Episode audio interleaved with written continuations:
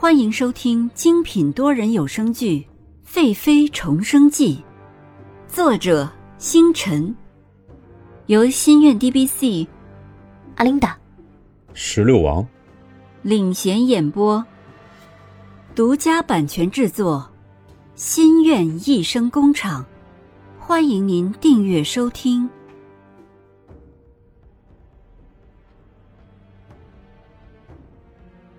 第二十集，不情之请。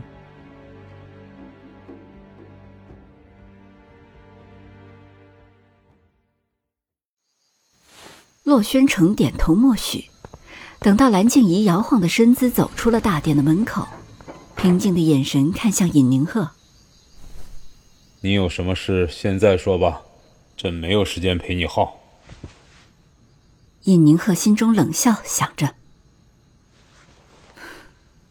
有时间陪蓝静怡暧昧，到我这儿就是耗。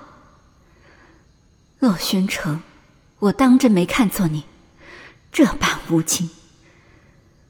那也好，让自己的心更加清楚些。皇上，臣妾今日有一事请求皇上。想当年，先皇信任家父，将尚方宝剑赏给家父。而臣妾也深知，我朝的尚方宝剑拥有者拥有一半的皇权。臣妾也知道自己的家父已经年老，而皇上是我朝明君。如今的江山社稷越发的好起来，臣妾想家父也再不能为皇上分忧了，所以臣妾想把尚方宝剑交还给皇上。洛宣城眯着眼睛看尹明鹤说完这长长的话。要知道，原先尹宁鹤见自己说话都会磕巴的，更不会说这些的。只要自己稍微对他正常一点，尹宁鹤就会羞红了脸。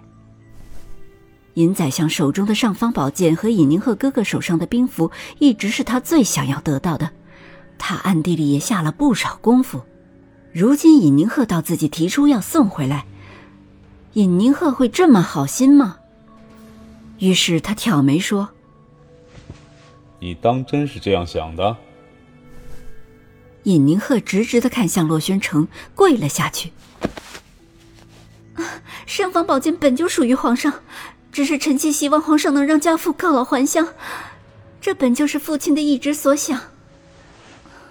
让哥哥不为官职，让臣妾升为贵妃，也好让家父放心的离朝。还希望皇上成全臣妾一家。听完尹宁鹤这样一说，洛宣城竟然感觉心里轻松了一些。尚方宝剑归还，尹宰相归乡，永不再参与政事，这正是自己一直想要。尹宁鹤只是想要一个贵妃之位，既然都已经封了尹宁鹤为妃了，又不是皇后，没有什么不可以的。洛宣城想了一想，还有兵符呢，于是说。既然是爱妃的心意，朕自然是要成全。只是那兵符，尹宁鹤早就知道洛宣城会这么一说，把早已经准备好的说了出来。皇上不用担心，我朝一派祥和之气，国泰民安，而兵符乃是战争调遣将士用的。臣妾想，如此不和气的事物，还是放在臣妾的身边吧。洛宣城看尹宁鹤的目光更加凌冽了。好一个尹宁鹤，自己怎么从前没发现他竟然长了一张这样巧言善辩的嘴？尹宁鹤知道现在的洛宣城在爆发的边缘了，又说道：“现在尚方宝剑在家父的手上，家父告老还乡之后，臣妾会写家信，让哥哥把尚方宝剑带来献给皇上。哥哥生性多疑，皇上是知道的。”并且臣妾的哥哥只认得臣妾的字。好一个尹宁鹤，步步紧扣，让自己没有一丝还口之力。如果自己回绝了尹宁鹤，岂不是尚方宝剑也拿不到了吗？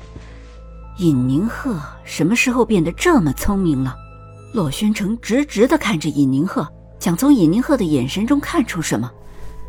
只见昔日尹宁鹤单纯见底的眼神，现在荡然不存。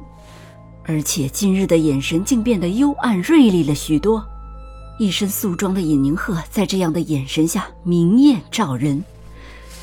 洛宣城从未被人这样步步计算着，心中满是不甘。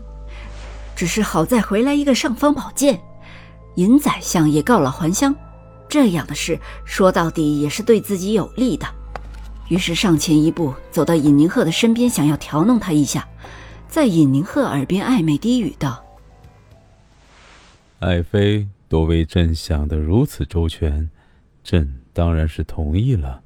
朕的尹贵妃。”尹宁鹤闻到洛宣城身上的龙涎香。一股热气从耳边划过，身子不自觉地颤了一下，但只是一下。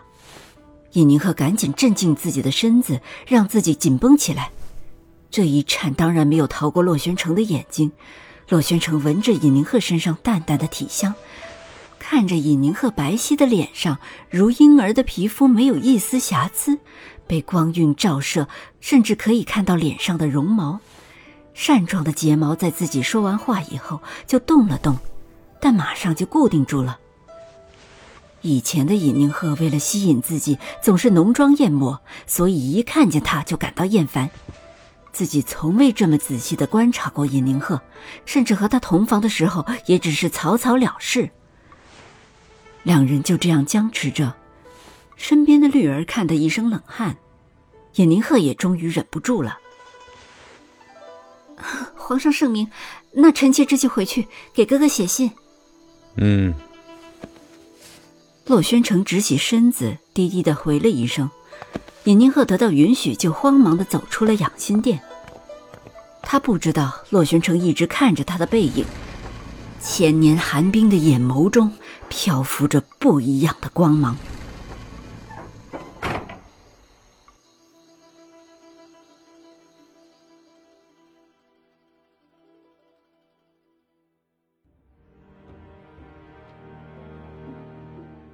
本集完毕，欢迎您点赞、打赏、订阅、好评，我们下集再见。